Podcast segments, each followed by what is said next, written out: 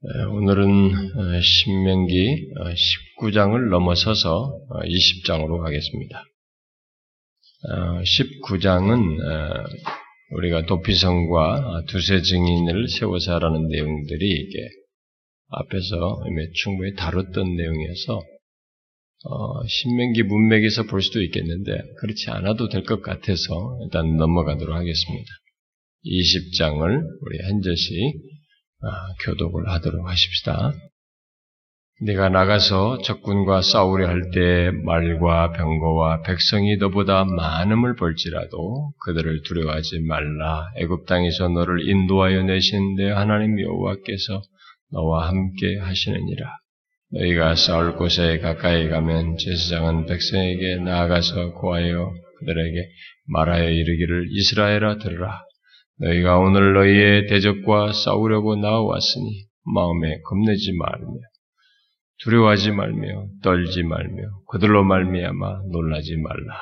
너희 하나님 여호와는 너희와 함께 행하시며 너희를 위하여 너희 적군과 싸우시고 구원하실 것이라 할 것이며 책임자들은 백성들에게 말하이기를 새 집을 건축하고 낙성식을 행하지 못한 자가 있느냐 그는 집으로 돌아갈지니 전사하면 타인이 낙성식을 행할까 하노라. 포도원을 만들고 그 과실을 먹지 못한 자가 있느냐? 그는 집으로 돌아갈지니 전사하면 타인이 그 과실을 먹을까 하노라. 여자와 약혼하고 그와 결혼하지 못한 자가 있느냐? 그는 집으로 돌아갈지니 전사하면 타인이 그를 데려갈까 하노라 하고 책임자들은 또 백성들에게 저러 하약한 자가 있느냐? 그는 집으로 돌아가 그의 형제들의 마음도 그의 마음과 같이 낙심될까 하노라. 백성의 길을 이르기를 마친 후에 군대 지휘관들을 세워 물을 거느리게 할지니라. 내가 어떤 성읍으로 나아가서 치료할 때에는 그 성읍에 먼저 화평을 선언하고 그 성읍이 만일 화평하기로 화답하고 너를 향하여 성문을 열거든 그 모든 주민들에게 네게 조공을 바치고 너를 섬기게 할 것이요 만일 너와 화평하기를 거부하고 너를 대적하여 싸우려 하거든 너는 그 성읍을 애워쌀 것이다. 내 하나님 여호와께서 그 성읍을 내 손에 넘기시거든 너는 칼날로 그 안에 남자를 다 쳐 죽이고 너는 오직 여자들과 유아들과 가축들과 성읍 가운데 있는 모든 것을 너를 위하여 탈취물로 삼. 너는 내 하나님 여호와께서 내게 주신 적군에게서 빼앗은 것을 먹을지니 네가 네게서 멀리 떠난 성읍들 곧 이 민족들에게 속하지 아니한 성읍들에게는 이같이 행하려니와 오직 네 하나님 여호와께서 네게 기업으로 주시는 이 민족들의 성읍에서는 호흡이 있는 자를 하나도 살리지 말지니 곧 헷 족속과 아모리 족속과 가나안 족속과 브리스 족속과 히위 족속과 여부스 족속을 네가 진멸하되 네 하나님 여호와께서 네게 명령하신 대로 하라. 이는 그들이 그 신들에게 행하는 모든 각종 일을 너희에게 가르쳐 본받게 하여 너희가 너희의 하나님 여호와께 범죄하게 할까 함이니라. 너희가 어떤 성읍을 오랫동안 내어싸고 그 성읍을 쳐서 점령하려 할 때에도 도끼를 둘러 그곳에 나무를 찍어내지 말라. 이는 너희가 먹을 것이 될 것이미니 찍지 말라. 들의 수목이 사람이냐? 너희가 어찌 그것을 에워싸겠느냐? 다만 과목이 아닌 수목을 찍어내어 너희와 싸우는 그 성읍을 치는 기구를 만그 성읍을 함락시킬 때까지 있을지니라. 자, 이 10, 앞에 우리가 좀 살피고 건너뛰게 된 이 19장은 아, 세 종류의 이제 범죄자를 이제 가나안 땅에 들어가서 다룰 내용을 얘기하는데 이미 앞부분에서 다 말했지만 유언적으로 다시 얘기를 하는 겁니다. 그런 범죄자들을 살인자들을 이제 그리고 그중에 진짜 살인한 자와 이렇게 부지 중에 살인한 이런 사람들을 어, 해서 달리 할 거, 뭐 도피성 얘기 우리가 앞에서 배웠죠. 그리고 도둑, 어, 도둑질하는 거, 그다음에 거짓증, 뭐 이렇게 어, 그들을 이제 바르게 다루는 법을 이렇게 어, 여기서 다시 얘기합니다. 가나안 땅에 들어가서 그 땅에서도 아, 이런 것을 놓고 보면 이게 가나안 땅이라는 것이 미래에 참 환상적인 세상을 이렇게 생각을 할 수 있는데 하나님의 말씀이 얼마나 현실적인지를 여러분 보시면 압니다. 이게 얼마나 현실적입니까? 미래에 대해서 막 부푼 꿈을 가지고 가난 땅에 가서 막 살 걸 생각하는데 가난 땅에 가서 있을 죄의 실상을 벌써 얘기하잖아요. 그렇게 아주 현실적으로 얘기하는 겁니다.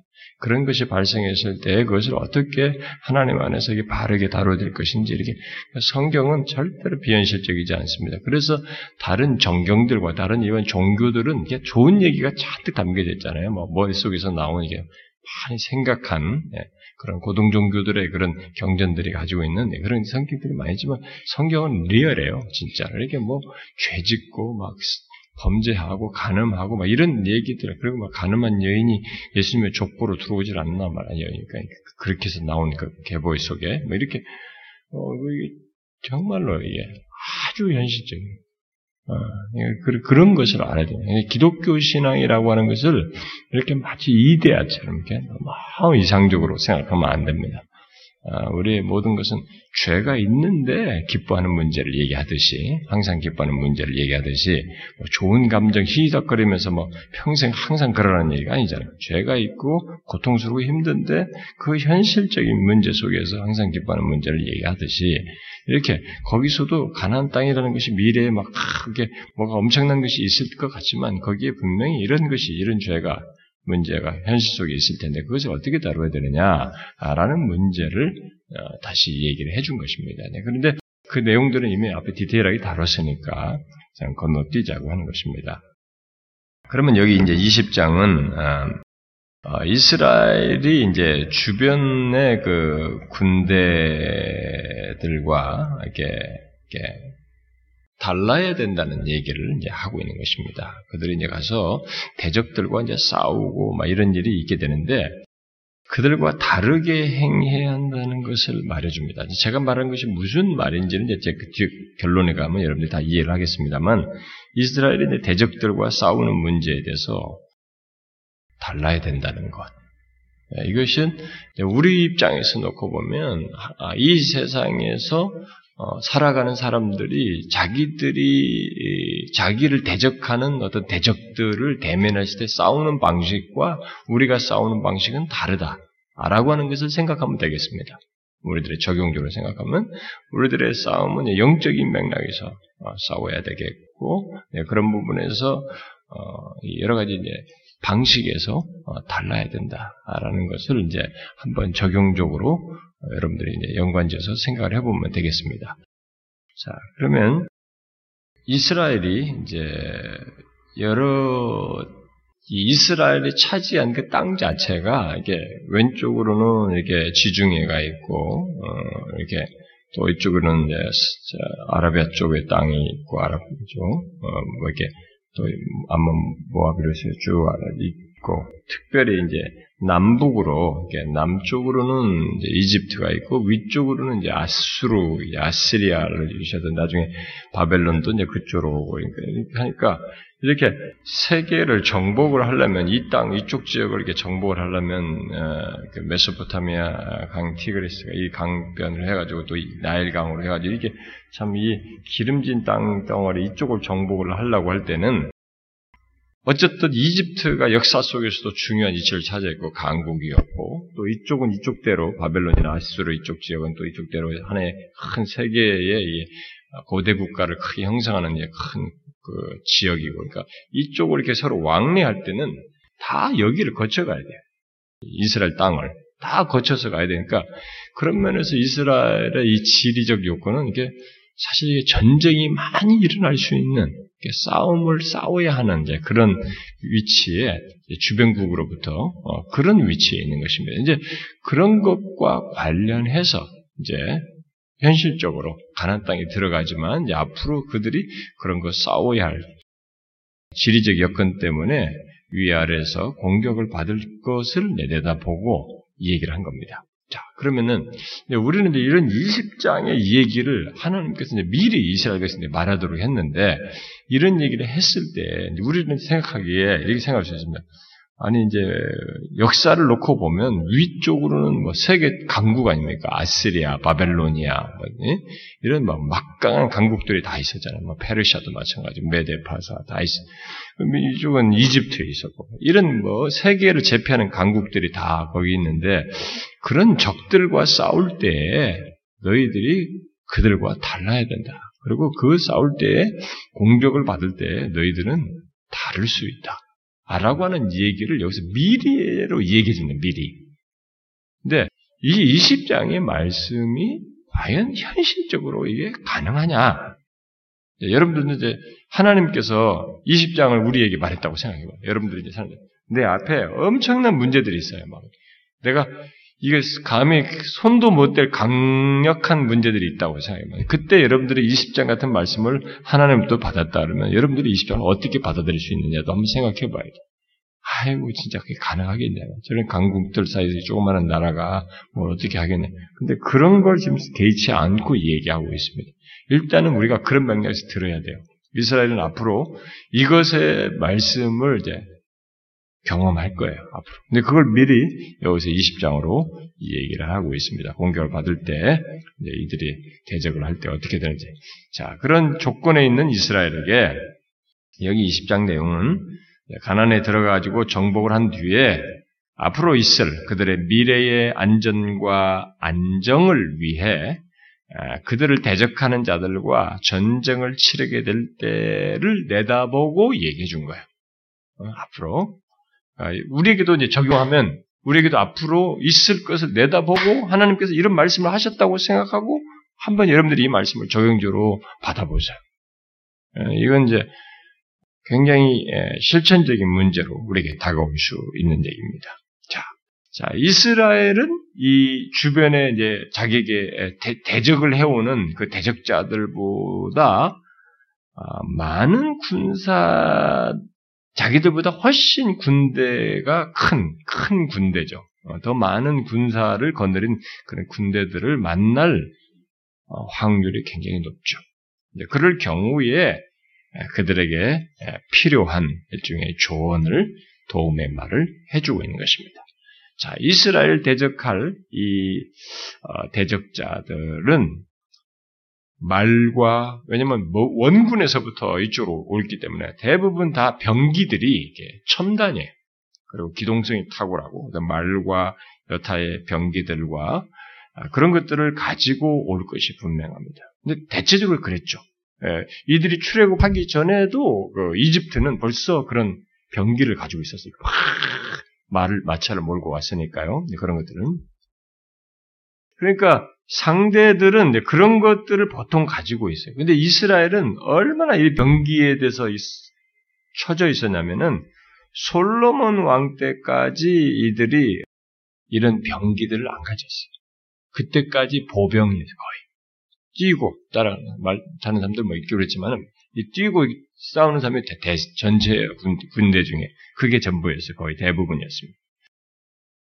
그런데 하나님이 이제 그들을 대적하는 이제 병력이나 뭐 장비나 군사적인 기술이나 뭐 이런 모든 그런 것에 너희들이 열세라 할지라도 나라의 사이즈나 뭐 여러 가지 군사력이나 이런 열세라 할지라도 여기서 두려워하지 말라. 이렇게 얘기하는 거예요. 지금 앞으로 미래를 향해서 가는데 가나안 땅에 들어가지고 너희들이 앞으로 미래 그런 접할 때 두려워하지 마라. 이 얘기를 합니다. 근데 이렇게 말할 때 이유가 다 있어요. 우리가 그런 것을 같은 맥락에서 적용을 돼요. 여기서 우리의 믿음을 같은 맥락에서 생각해 봐야 됩니다. 자, 그러면 먼저 이제 1절부터 4절을 통해서 그 이 얘기를 이제 해보면 자, 대적이 큰 군대를 로 구성돼서 온다 할지라도 그들보다 여기서 모세를 통해서 이스라엘 백성들에게 경계하는 것은 야, 큰 군대보다 너희들에게 더 문제가 되는 것은 너희들이 그런 걸 놓고 두려워하는 것이다. 어? 그러니까 두려워하지 마라. 응? 음, 싸우려 할 때 말과 병거와 백성이 너보다 많음을 볼지라도 그들을 두려워하지 마라. 이렇게 얘기하는 거예요. 어? 이게 지금 더 중요하다. 그러니까 전쟁에서 사실은 이제 뒤에 가서도 그래서 겁쟁이들을 빼내는 작업을 하는데 전쟁에서 사실 이게 모든 군대는 다 군대든 뭐 옛날 역사를 놓고 보면 이게 강군들을 보면은 정신력이 굉장히 비중을 차지하죠. 그러니까 두려움이 딱 생기면 벌써 싸움은 지게 돼 있습니다. 그래서 하나님께서 손 안 건드리고 이스라엘에 손 안 건드리고 그들을 이렇게 무찌를 때 자기들끼리 치고받고 할 때 그들 안에 두려움을 일으키는 거죠. 막 무서워서 자기들이 치는 거예요. 두려움은 전쟁을 이기지 못하게 하는 아주 강력한 내적인 대적이에요, 사실. 그래서 지금 그 얘기를 하는 겁니다. 그런 대적이 온다 할지라도 두려워하지 마라. 이렇게 먼저 얘기를 하는 것입니다. 우리들 입장에서 보면은 제가 이제 두려움의 문제를 수련해서 하려다가 뭐 이번에 하려다 못했습니다만은 우리들이 이렇게 우리들의 삶의 문제 모든 부분 어떤 것이 내가 겁을 먹게 만드는 것이 있잖아요. 뭐, 뭐 그게 막 현실에 답답함이든 뭐든 뭐큰 문제거리든 말이야 사업이 막 갑자기 위축되는 뭐, 뭐 어떤 뭐 질병이 자기가 중병의 선언을 받던 이런 게 두려움이 확 밀려오잖아요. 그럴 수 있단 말이에요. 이런 것과 같은 맥락에서 생각해보면 두려움을 가질 수 있는데 가질 수 있는 조건이에요. 너보다 더 많은 군대 말 병기 조건이 있잖아요. 아, 여러분 군대 싸움 나가서 보면 막 저기 막 새카만데 적은 수저가 허물하게 서 있어 보세요. 이거 벌써 딱 유추해. 아, 우리 끝났다. 이거 죽었다. 이게 벌써 딱 그게 생기거든요, 인간에게. 근데 그럴 조건이 있는데 지금 그러지 말라고 하는 거예요. 그러면 이게 무슨 객기 부리는 것이 아니고 그냥 엉뚱한 게 그게 말이죠. 억지를 부리는 것이 아닌 한 뭐가 이유가 있어야 되잖아요. 여기서 그 얘기를 하는 것입니다. 그러면 왜 지금 두려워하지 말라고 하는가? 음? 여기 지금 뭐 1절에도 두려워하지 말라. 3절에도 겁먹지 말고 두려워하지 말고 떨지 말고 어? 그들로 말미암아 놀라지 말라. 이렇게 얘기단 말이에요. 자, 그러면 왜 두려워하지 말라? 이유가 있을 거 아니겠어요? 하나님의 백성들에게 있어서는 뭔가 다른 이유가 있다면 그게 자 뭐예요? 첫 번째 찾아보세요 이제 응? 그렇죠? 1절부터 나오죠. 먼저 내 하나님 여호와께서 너와 함께 하신다. 이거요. 여호와께서 전쟁하는 이스라엘 백성들과 함께 하시기 때문에 우리가 이번에 기뻐할 이유 중에 하나가 세 번째 이유가 하나님 함께 하셔서 돌보신 얘기겠죠? 그거에 똑같아요. 응, 두려울 이유가 없다. 아무리 대적이 커도 하나님이 함께 하신다. 응? 너희들이 무슨 집에다 무슨 다 뭐 가족들이나 뭐 놓고 다두뭐 이렇게 해, 두고 와도 하나님은 뒤에 안 남는다. 너희와 최전선에 같이 있다. 너희들과 함께 있을, 그들이 곁에 있을 것이다. 응? 4절에서도 어, 너희 하나님 여호와는 너희와 함께 행하시며 그러죠? 너희와 함께 하시며 자, 우리의 삶에서 이 사실만큼 성경에 많이 나오면서 우리에게 큰 위로와 힘이 되는 것이 없고 또 강력한 약속도 없어요. 어? 이 약속 사람들이 너무 하찮게 여기고 실질성 있게 안 믿어서 그렇지. 뭐 하나님과 함께 하시는 아, 예수 믿으면서 하나님과 함께 하시겠다고 그렇게 말하는데도 죽으라고 안 믿으면 그 사람은 혼자 두려워해야 되고 혼자 슬퍼해야 되고 혼자 불안해야 되고 그러면서 살아야 되는 거야. 예수 믿어도 그렇게 살아야 되는 거지. 이게 분명히 말씀 말이에요.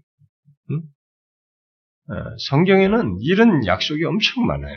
어, 앞을 두고 있는 사람들에게 모세에게도 그래 처음 시작할 때도 그 여우수아에도 그런 얘기 하시고 계속 그 얘기 하시잖아요.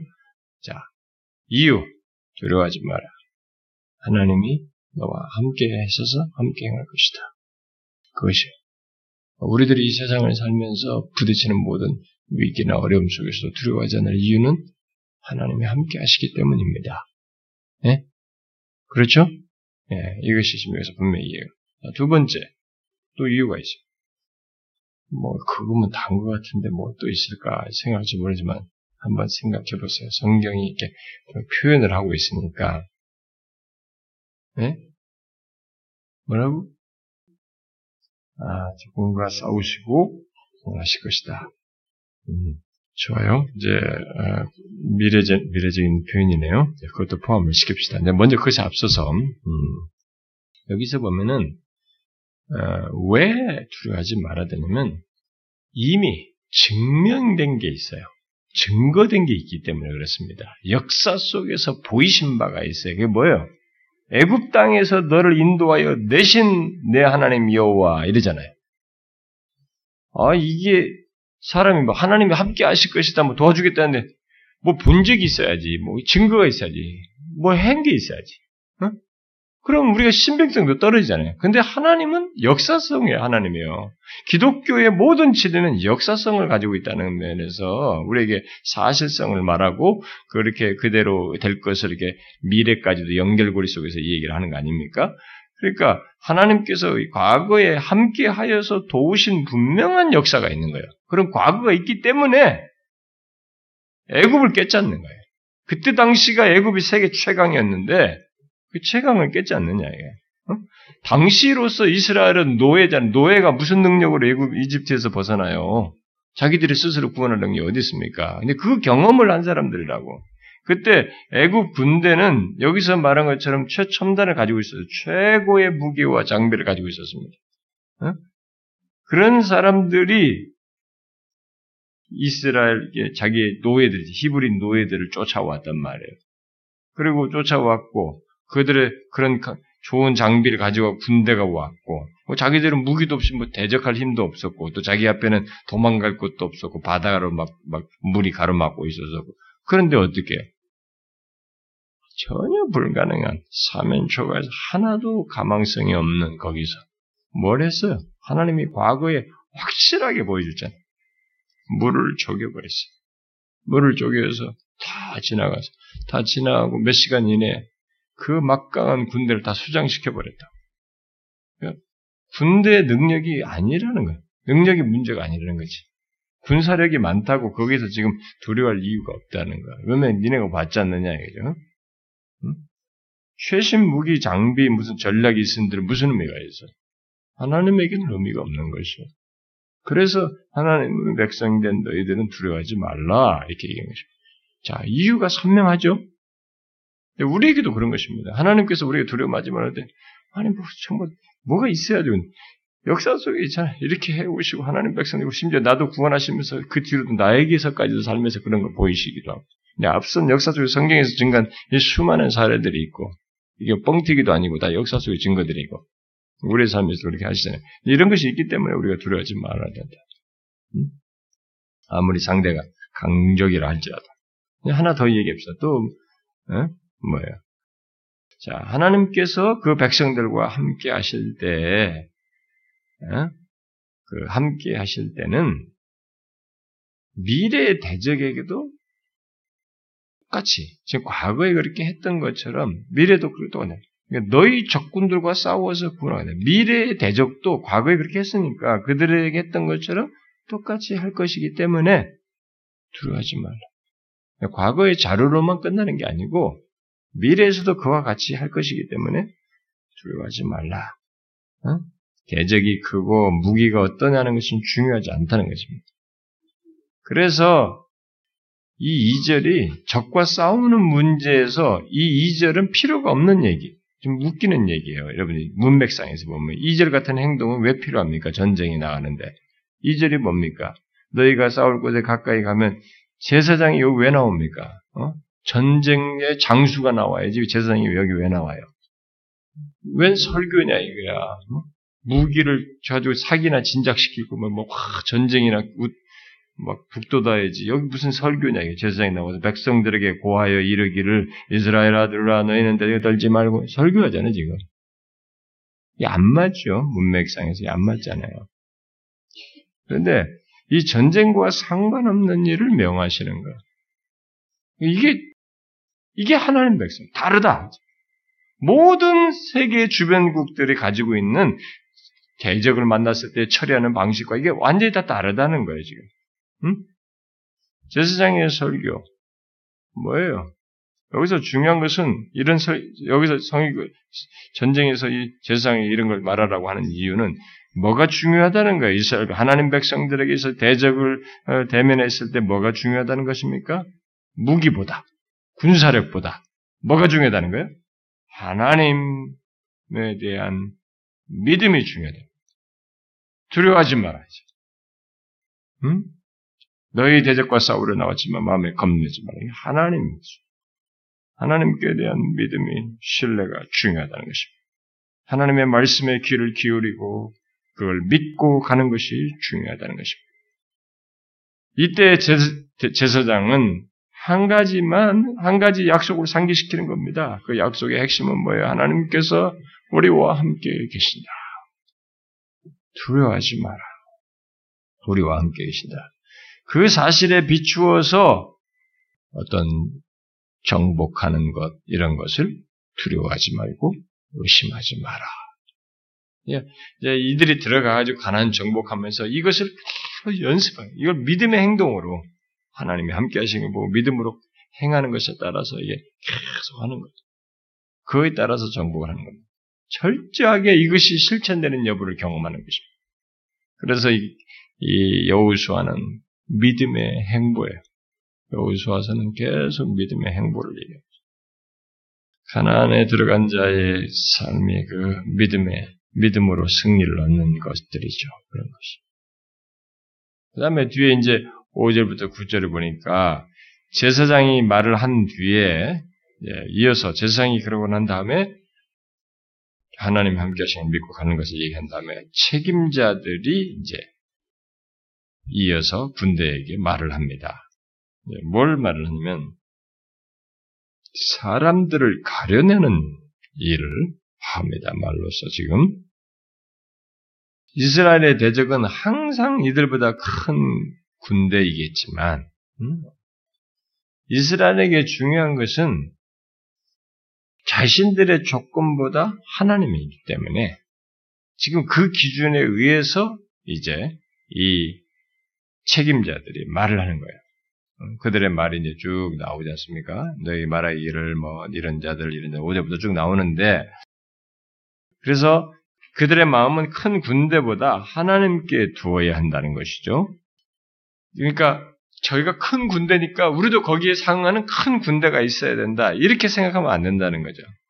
우리의 이 싸움은 하나님을 신뢰하는 소수에 의해서 이 전쟁을 하나님이 하셨다는 것을 보는 것이기 때문에 비록 소수랄지라도 저 싸움의 조건을 볼 것이 아니라 우리와 함께 계시는 하나님을 믿고 가는 것이 중요하다라는 것이 그런 맥락에서 이 책임자는 이제 사람을 갈라내는 거죠.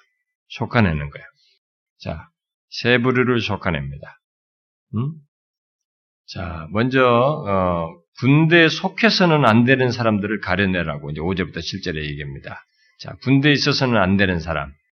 5절에 7절에 아, 얘기하는 세 부류를 먼저 5절 7절에 얘기했죠. 첫 번째는 아, 책임자들이 먼저 가려낼 사람들 보면 새 집을 짓고 거기서 살아본 적이 없고 그것을 여호와께 봉헌하지 않은 그런 사람들, 어? 그런 사람들은 집으로 돌려보내라. 응? 새 집을 건축해놓고 아직 뭐 낙성식도 하지 못한 거죠. 응? 하나님 앞에 봉헌도 안 한 거야. 보내라. 그는 아내와 아이들이 새로운 집에서 자리를 잡도록 해 주어야 된다는 거예요. 아, 너무 놀랍습니다. 이것은. 하나님이 얼마나 가정에 대한 배려를 많이 하시는지를 볼 수 있어요. 그래서, 만약 그 집이 그 빈채로 있고, 그가 전쟁에서 죽으면은 누군가 그 집을 가로채지 않겠냐, 이거예요. 응? 그리고 그의 가족은 빈곤하게 될 것이 아니냐. 그래서 이 가정을 보존하기 위해서 그 사람은 가라. 그래서 하나님께서 이렇게 가정 생활을 보존하는 데 깊은 관심을 가지고 있습니다. 이런 아주 참 세밀하죠. 이런 부분에 이런 것까지. 주도 면밀하시. 그 다음에 두 번째. 최근에 포도원을 만들고 아직 과실을 먹지 못한 사람이라고 하는데 포도원을 만든, 만드는 사람이에요. 음? 이 사람은 전투, 전투에서 면제해야 된다는 겁니다. 아, 이 포도원을 만든 사람은 처음 3년 동안 아, 포도원의 열매가 나지 않을 것이기에 4년째, 음? 4년째 그 열매를 여호와께 드리고 이제 5년째까지 포도원의 소유주는 그 열매를 먹지 못하는 거죠. 음? 따라서 그가 전쟁 중에서 죽으면 어떻게 되겠어요? 그의 가족은 포도원에서 나는 유익을 얻지 못하는 거야. 응? 그리고 다른 사람이 그의 재산을 빼앗을 수도 있고 포도원의 소산을 통해서 수입을 얻을 얻을 것이라고 기대하면서 기다린 이 아내와 자녀들은 어떻게 돼요? 빈곤하게 되겠죠. 그렇게 하지 마라. 보내라 하지. 야, 이런 사람까지 배려. 포도원을 최근에 만든 사람까지 배려해요. 가지 그렇게 해서 가정 생활을 지키도록 돌려보내라. 자, 세 번째. 여자와 약혼한 사람. 이것은 곧 결혼하려고 하는 사람입니다. 약혼만 하고 시간 질질 끄는 게 아니고 곧 결혼하려고 하는 사람. 이 사람은 전쟁에 나가서는 안 된다는 거예요. 근 성경에 이것과 관련된 다른 말씀을 참조할 것 같으면은 결혼 첫 해, 이미 우리가 앞에서도 살폈어요. 결혼 첫해 내내 군 복무를 면제해 줬어요. 어? 결혼을 해가지고 첫해 내내 아, 이것은 하나님께서 건전하고 안전 안전한 이런 관계를 갖도록 하기를 원하셨고 하나님은 남편이 다른 성경을 볼 때 그 귀한 아내를 자기가 취한 아내를 즐겁하기를 원하셨어요. 결혼해서 둘 사이 1년 사이에 좋은 관계 갖기를 원하십니다. 하나님이 어떤 사람들이 막 기독교를 그막 그 금욕적인 종교로만 보고 뭐 신부들이 이게 막 결혼을 안 하는 것이 성경적인 것을 하는데 그건 성경적이지 않아요. 그것은 일시적으로 기독교 역사 속에 수도원 문화가 생기면 일시적으로 일부가 그랬던 것을 이렇게 자기들이 전통 속에서 만들어 버린 것입니다. 네, 만들어 놨는데 나중에 이제 자기들이 이게 무너질 뻔했습니다. 왜냐면 막 그 교황도 막 결혼하고 막 이렇게 그때 당시에 막 이게 이 결혼을 막 몇, 이혼하고 이런 복잡한 일들이 많이 생겼단 말이에요. 유력자들이. 그러니까 이런 걸 일소시키기 위해서 아예 엄격하게 다시 다 싱글로 어? 결혼하지 않는 걸로 이렇게 다시 다잡는 역사를 자기들이 만들었기 때문에 지금 저렇게 어쩔 수 없이 하는 거예요. 어? 어, 아닙니다. 그건 뭐 자기 전통이 만든 성경이 성경이 있는 건 아니에요. 그게 성경은 결혼하는 것도 은사이고 하지 않는 것도 은사로 얘기합니다. 은사의 개념으로 얘기합니다. 그러면은 우리가 지금 직분자들 공부에서도 얘기지만 모든 은사는 목적이 하나잖아요. 교회를 세우기 위한 것입니다.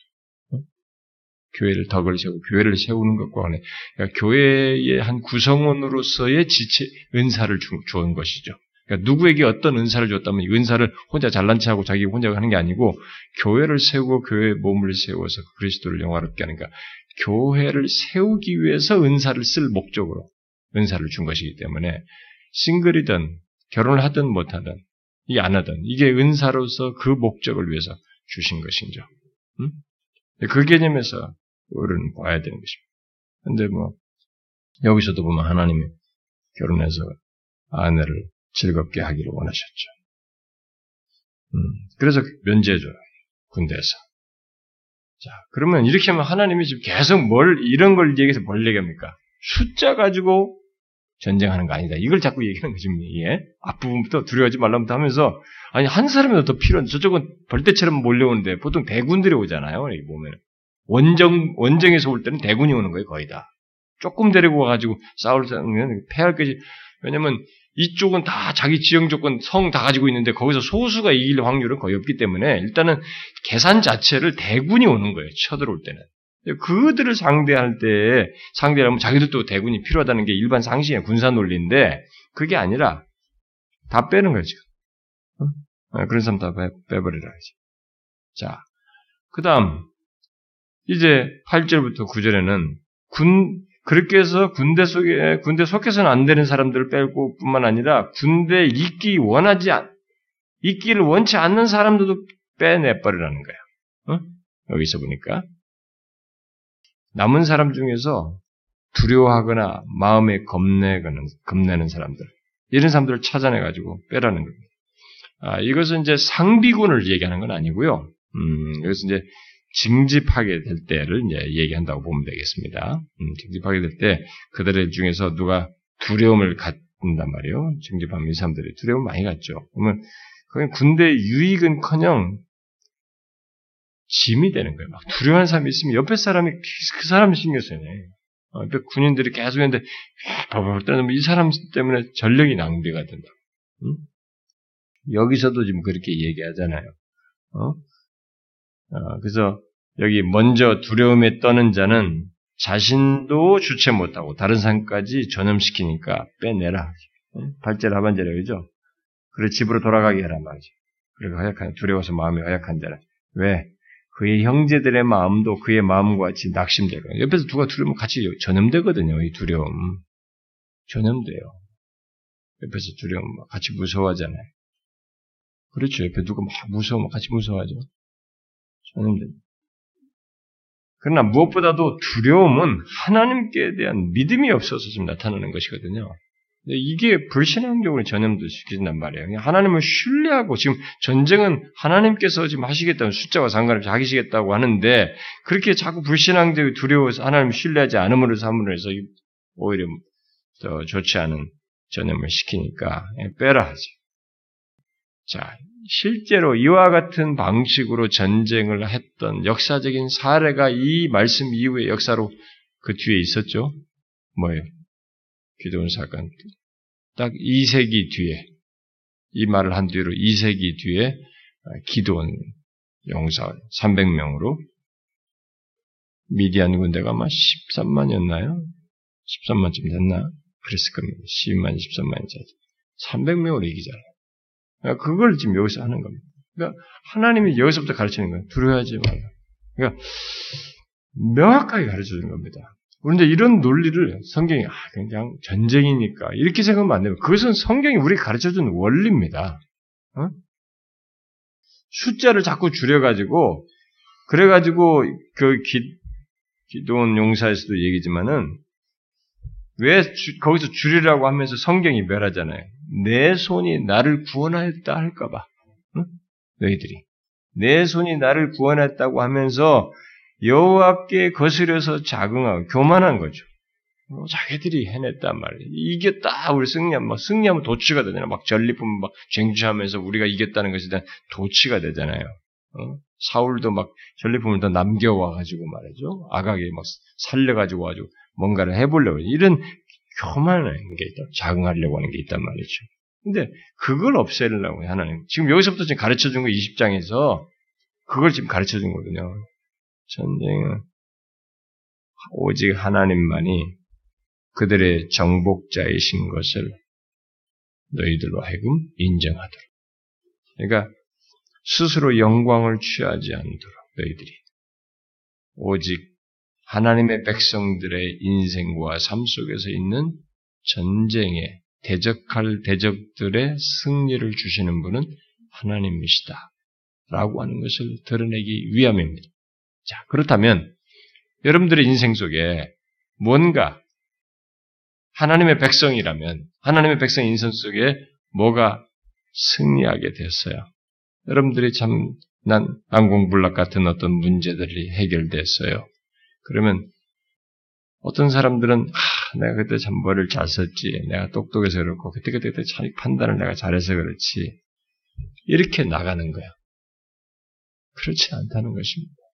하나님의 백성들 앞에 있는 이 대적에서 진, 우리로 하여금 그 앞에 있는 문제를 정복하게 하시는 정복자는 하나님이시다. 그걸 지금 가르쳐 준 겁니다. 네, 여러분들이 이제 이것이 인정이 안 되는 사람이면 이제 사면초가의 경험 속에서 인정하게 하겠죠. 어느 정도는 대등한 문제에서는 여러분이 했다고 뭐 쉽게 말해도 이런 것까지 하나님이 나를 해줬겠나? 내가 잘나서 했지 뭐. 내가 그 순간에 거기까지는 그럴 거예요, 여러분들이. 그런데 그런 정도의 사람에게 하나님께서 이 20장을 깨닫게 하기 위해서 어떻게 하겠어요? 이스라엘 역사도 그렇게 깨닫게 하기 위해서 그렇게 하셨잖아요. 진짜 사면초가에 빠지게 하는 겁니다. 하나님 저 할 수가 없어요. 거기서 하나님이 진정한 내 인생의 삶의 대적을 정복하시는 정복자인 것을 드러내시고 아 역시 하나님이 하셨군요.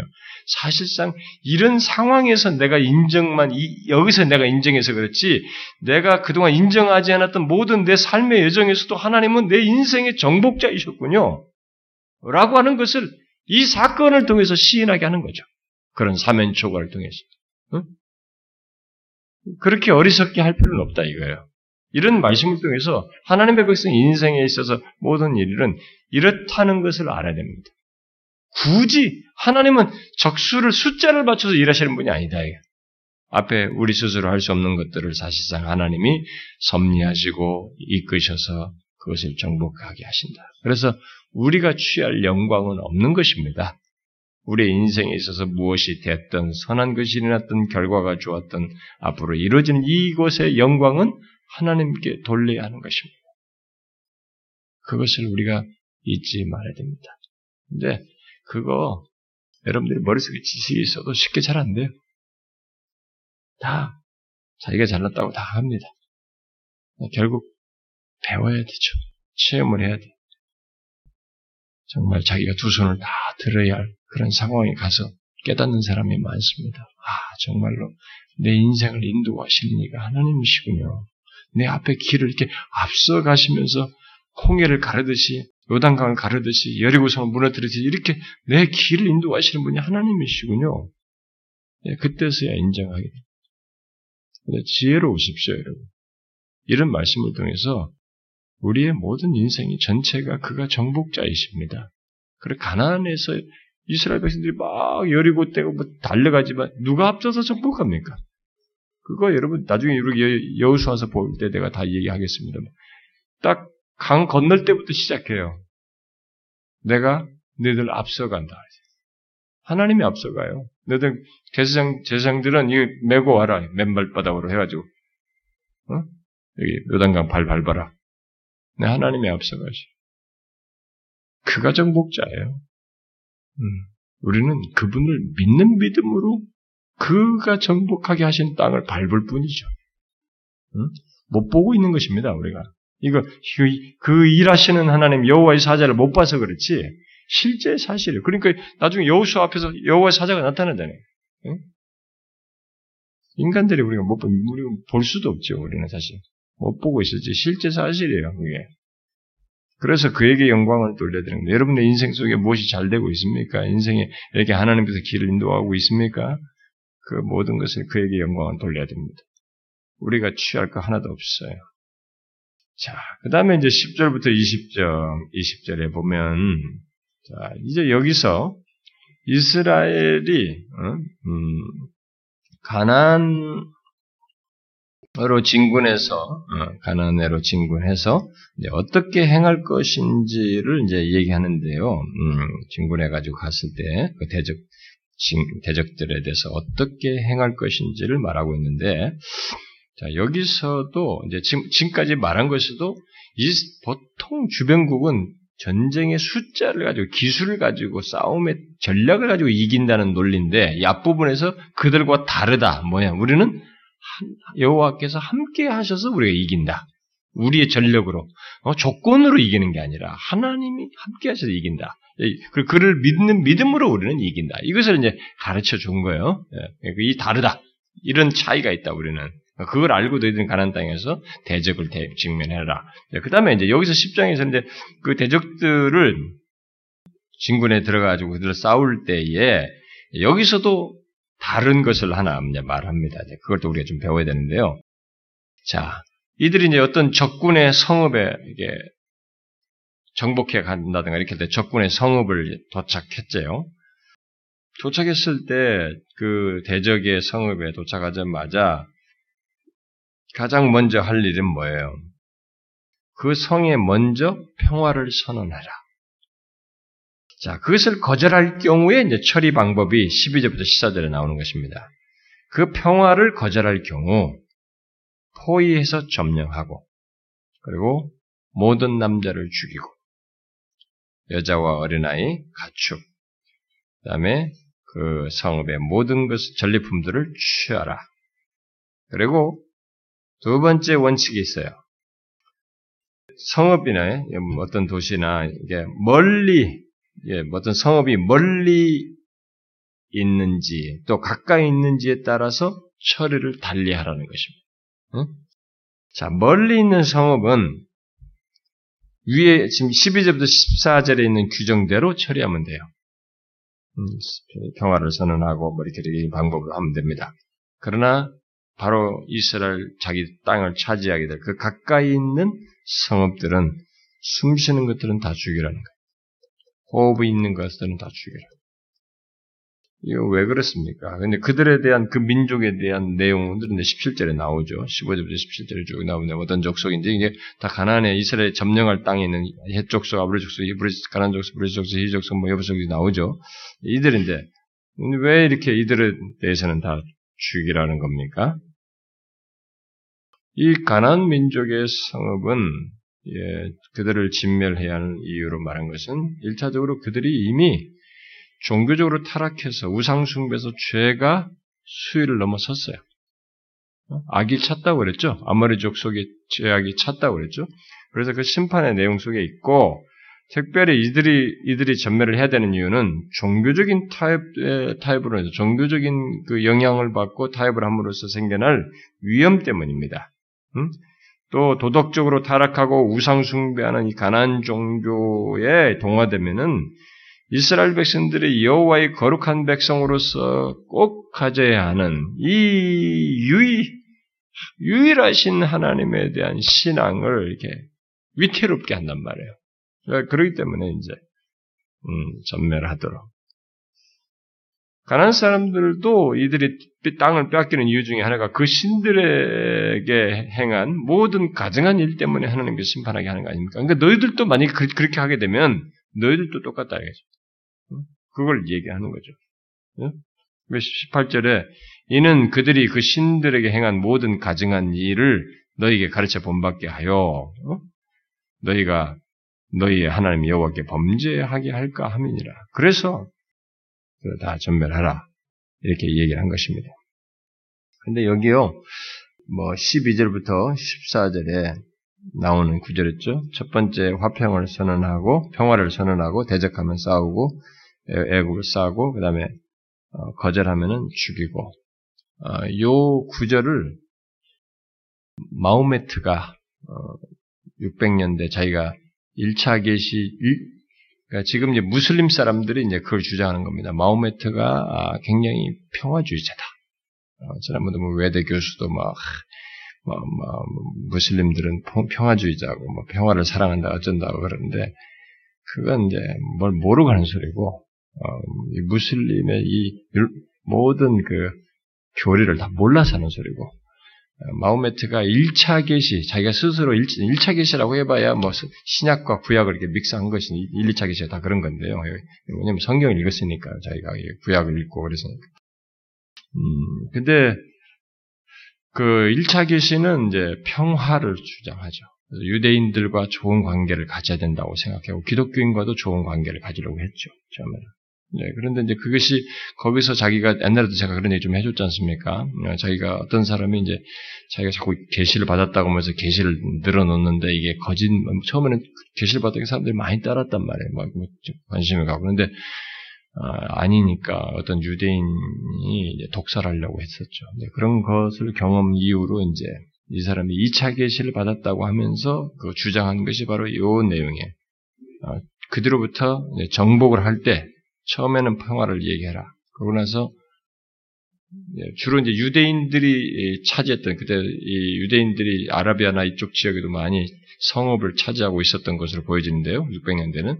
근데 그게 어, 이렇게 성을 딱 쌓, 어, 해가지고 유대인들이 다시 거기 거주하고 있었단 말이에요. 그러면 거기다가 정복을 하는 거죠. 예. 이때 예, 무슬림을 전파할 목적으로 이, 이런 식의 평화가 아니고 무슬림을 믿을 것이냐 안 믿을 것이냐 너희들의 신앙 그걸 가지고 이제 선전포고를 하는 거죠. 가지고 예, 그걸 따라주면 이제 따르면 너희들을 화평하게 하겠다. 평화를 보장하겠다 이런 얘기. 그래서 거절하면 공격하라. 네, 그때 이제 거기서 코란 아니면 칼이 되는 거예요. 그러니까 사람들이 아니면 칼이라는 건 이것은 무슬림이 없다고 자꾸 이게 주장을 하는데 2차 계시에서는 코란 아니면 칼이에요. 1차 계시는 그게 아니라고 자기 스스로 1차 계시는 그런 얘기를 안 하죠. 근데 2차 계시는 진짜로 코란 아니면 칼이에요.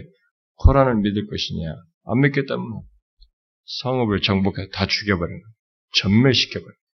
이런 이런 그러니까 성경을 막 짬뽕한 거거든요. 계시라고 해봐야 뭐 이, 이런 거 가지고 성경 있는 거 가지고 다 짬뽕해서 자기가 만든 것이기 때문에 그래서 구약에 있는 내용들이 많이 나오지 않습니까? 그런 내용들.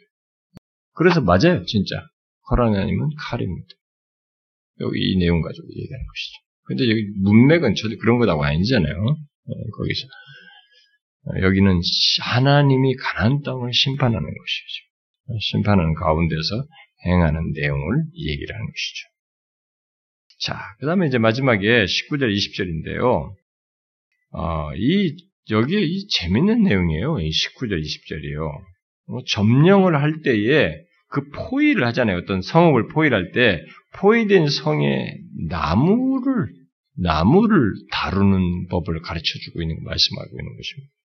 어, 이 중에서 그 과목이 말고 이렇게 전쟁으로의 목적으로 사용하게 전 그때 당시에는 나무를 깎아가지고 뭐 전쟁 무기도 만드는 게 그렇게 쓸 때 수목을 찍어서 쓰는 건 괜찮은데 여기서 이 과목을 건드리지 말라고 하거든요. 이 적을 포위할 때에 나무들을 벌목하지 말라. 예? 그 성읍을 쳐서 점령할 때 도끼를 둘러 그곳에 나무를 찍어내지 말라. 아, 이런 얘기를 하십니다. 자, 왜 이런 명령을 할까? 음? 우리는 이제 질문을 하게 됩니다. 여기 지금 성경에 나옵니다만, 자, 먼저 이 모든 것에, 이 창조 세계에 있는 모든 것에 일단은 주인은 하나님이에요. 이 창조의 하나님께서 나무에도 관심을 가지고 계십니다. 나무를 통해서 주는 유익과 이런 모든 것을 아시고 나무에서 과실을 통해서 사람들의 생존과 먹고 살아야 할 필요도 아시고 그것이 있음으로써 이 세상에 여러 가지 유익을 줄 걸 알고 계십니다. 우리는 하나님이 무슨 이런 생나 무슨 뭐 그래서 참새 한 마리도 이런 말 하잖아요. 하나님 허락 없이는 모든 것에 관심을 다 가지고 계십니다 여기서. 그러니까 그러면서 여기서 얘기죠. 성읍의 성읍의 죄악이 무엇이든 그 성읍의 나무는 괜찮다. 문제가 안 돼. 그리고 여기잖아요. 너희는 너희가 먹을 것이 될 것이니 찍지 말라. 들의 수목이 사람이냐? 응? 너희가 어찌 그것을 애워싸겠느냐? 죄는 지금 사람이 지은 거예요. 응? 지금 사람에 대한 얘기지. 이 나무는 아니라는 거죠. 사람들의 전쟁 때문에 나무가 아, 고통받을 이유가 없는 것입니다. 그래서 하나님께서 이런 얘기를 해요. 상당히 놀라운 얘기예요. 또 하나님께서 그곳 사람들에게 그, 그, 이, 이, 나무를 이렇게 과목을 베지 말라고 하는 것이 뭐냐면, 그 곳, 그 곳의 성읍의 사람들에게 관심을 나타내시는 겁니다. 자, 그곳을 애워싼 군대가 전쟁을 마치고 난 다음에, 전쟁 후에 거기에 거민들이 생기 있잖아요. 남잖아요. 그 성읍에 결국 이겼더라도 어쨌든 그 성읍에는 누군가 살을 거민이 나야 되잖아요. 이 남은 거민이 모두 이 나무를 통해서 실과를 먹어야 돼요. 이, 이 실과 이거 다시 하려면 세월이 요합니다. 이거 그리고 과목을 어디서 묘목을 가져와야 되는데 이게 쉬운 게 아니잖아요. 우리 요즘처럼 이렇게 발달한 세대가 아니잖아요. 시간을 요하잖아요. 그러니까 필요하고 그 실과를 먹도록 하기 위해서입니다. 그러니까 그걸 다음을 배려한 겁니다. 그것까지 생각한 거예요. 또 하나님은 지금 미래에 대해서 관심을 가지고 얘기하시는 거죠. 그 성읍의 자녀들과 이 자손들이 그 나무에서 나올 과실을 먹어야 하기 때문에 그 후손들까지 지금 생각합니다. 과실은 건드리지 마. 무지한 어린이들의 미래까지 이걸 잘라가지고 어둡게 할 이유가 없으니까. 아, 그들의 안전을 위해서 이것을 보존하라는 것입니다. 자, 이제 오늘날에 이제 우리들은 아, 이걸 다각적으로 생각해 볼 필요가 있습니다. 이제 과실뿐만 아니라 이런 모든 나무와 관련해서 좀 생각해 버립니다. 여러분 지금 이 지구가 뜨거워서 죽으려고 합니다. 우리도 지금 뜨거워 죽을 지금 왜 이렇게 우리나라가 무슨 뭐 울산이 80년 만에 무슨 최고로 뜨겁다는데 우리나라 40도는 사람이 죽을 수도 있어요. 진짜 왜냐면 이게 푸석치근한 날씨이기 때문에 막 나이 드신 분들이 돌아가시잖아요. 진짜 혈압 모든 게 떠나지. 뭐 호주는 뭐 42도 이렇게 올라갈 때도 있어. 막 그래도 이제 그늘로 들어가면 좀 시원한 것이 있어요. 약간 그런 게 있거든요. 네, 건조해가지고. 근데 우리나라는 안 그렇거든요. 많이 이제 난리가 났습니다. 근데 이 이유 중에 하나가 여러분 이 밀림이 사라진 것과 관련되어 있습니다. 오존 파괴되고 이런 것도 관련되어 있습니다. 여러분 이 세상에 지금 나무는요 우리에게 산소를 공급해 줍니다. 그리고 이 이산화탄소 같은 이런 것들을 다 처리도 해준단 말이에요. 우리나라 이 세상이 막 품어내는 것도 산소 공급하죠. 열매 제공하죠. 이 나무 잎사귀들이요 우리에게 열매를 안 줘도 열매를 공급할 수 있는 끈들을 다 가지고 있습니다. 이들이 모든 곤충들이 뭐 다 엮여가지고 다 필요하거든요. 모든 잎사귀들에게도 잎사귀들이 나무들이 다 필요합니다.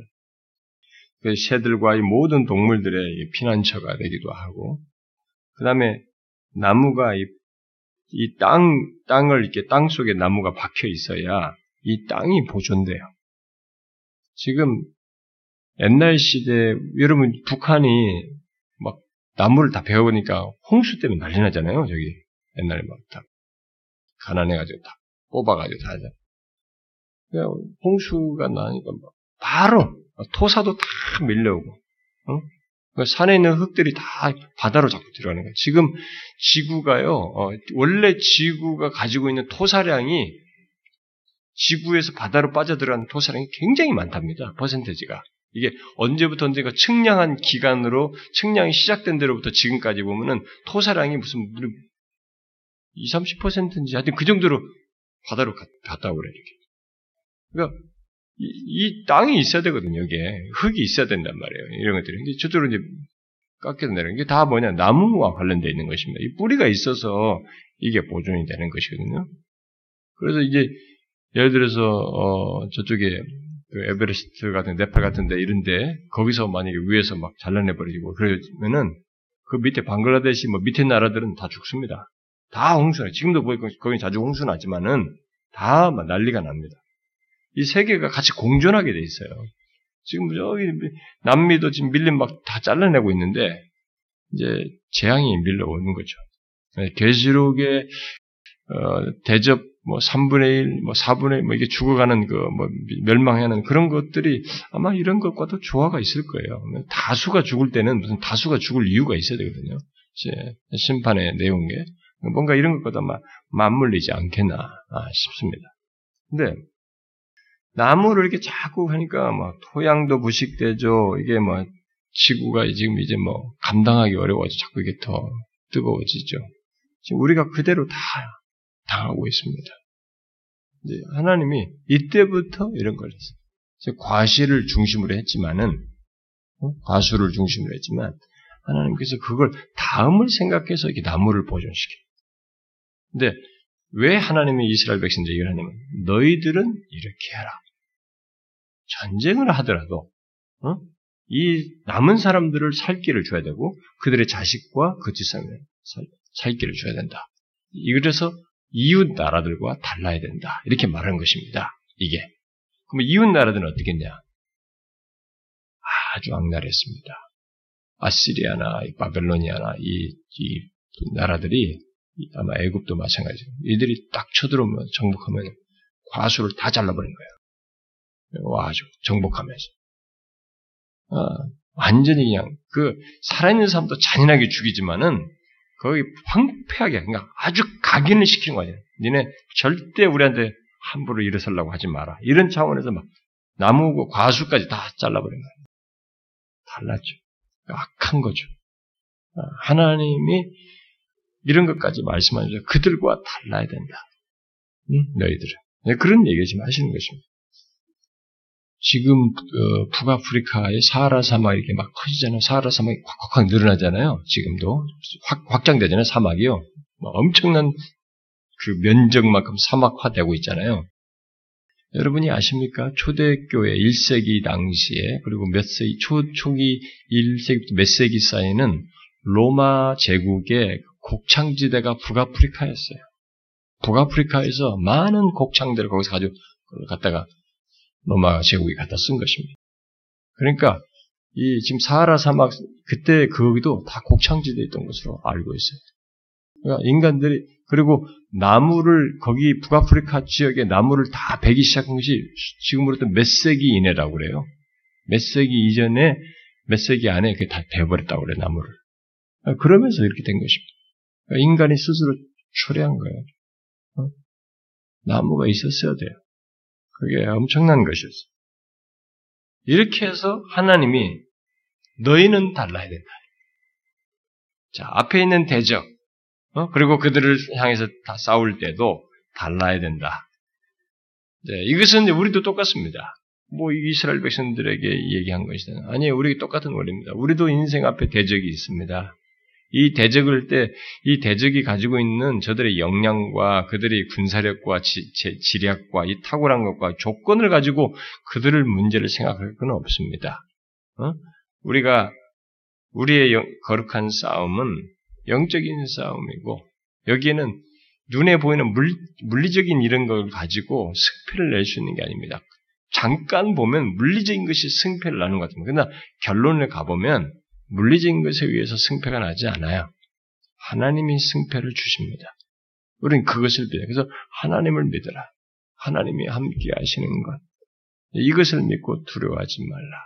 그러니까 끝을 보기 전까지는 좀 인내할 필요가 있다. 하나님을 믿으면서 두려워하지 말고.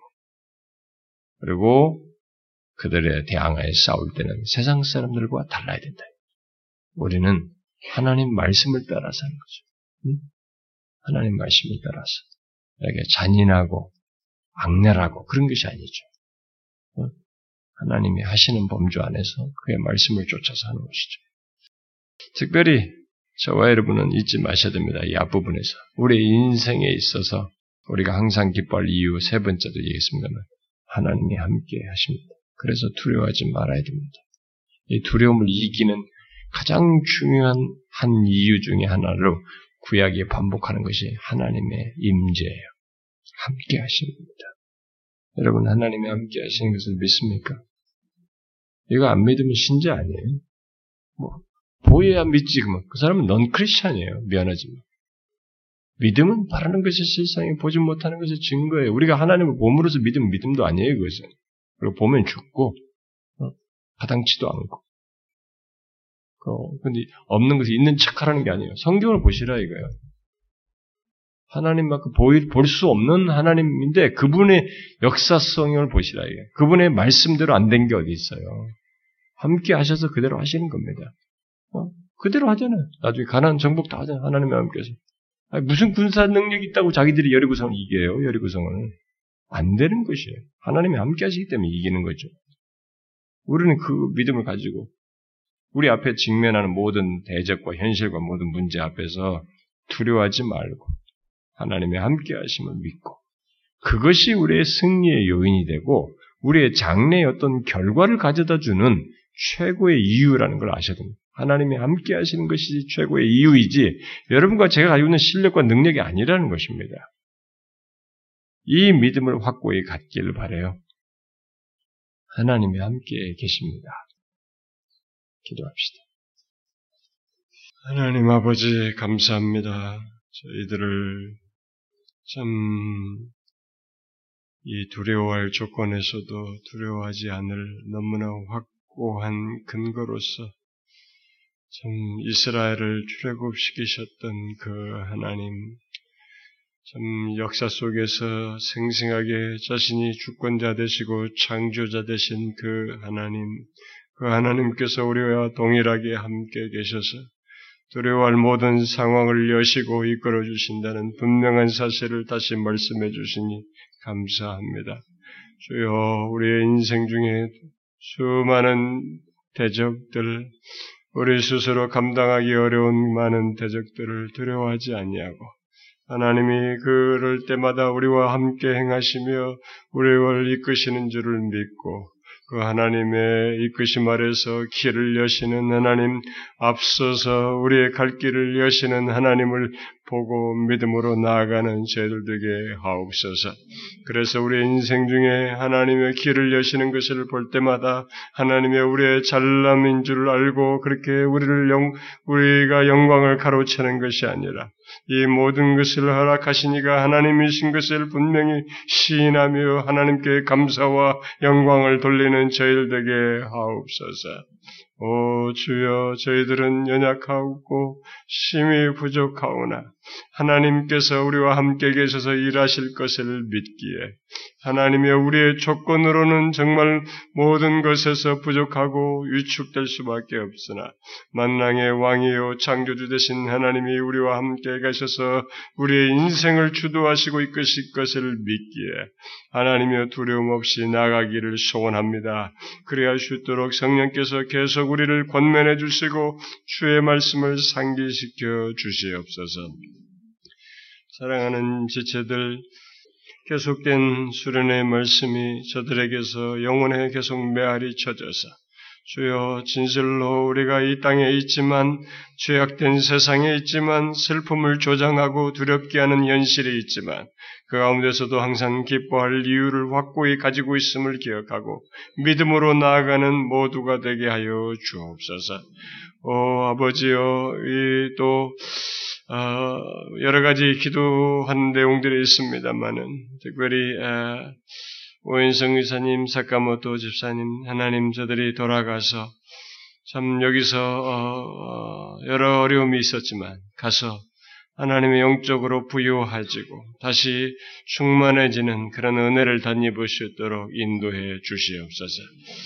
그리고 함께 기도한 우리 사랑하는 지체들의 기도를 들어주시옵고 저들이 각각 개별적으로 하나님 필요가 있습니다. 하나님 영적인 필요를 돌아보아 주시고 심령적으로 위축되지 않고 하나님의 은혜로 말미암아 담대히 설 수 있도록 저들의 영육간에 강건케 하시오며 육체적인 질병을 어루만지시고 고쳐 주시옵고 자녀들을 위해서 기도하는 기도를 들으시오며 저들의 인생의 길을 여시고 결혼도 하나님께서 뜻하시오면 열어 주시옵고 어쨌든 우리의 삶을 주장하시며 길을 여시는 하나님을 사랑하는 지체들이 오늘 또, 또 다음 한 주도 인생 내내토록 경험하게 하여 주옵소서. 우리의 기도를 들어 응답하실 하나님을 믿사옵고 우리 주 예수 그리스도의 이름으로 기도하옵나이다. 아멘.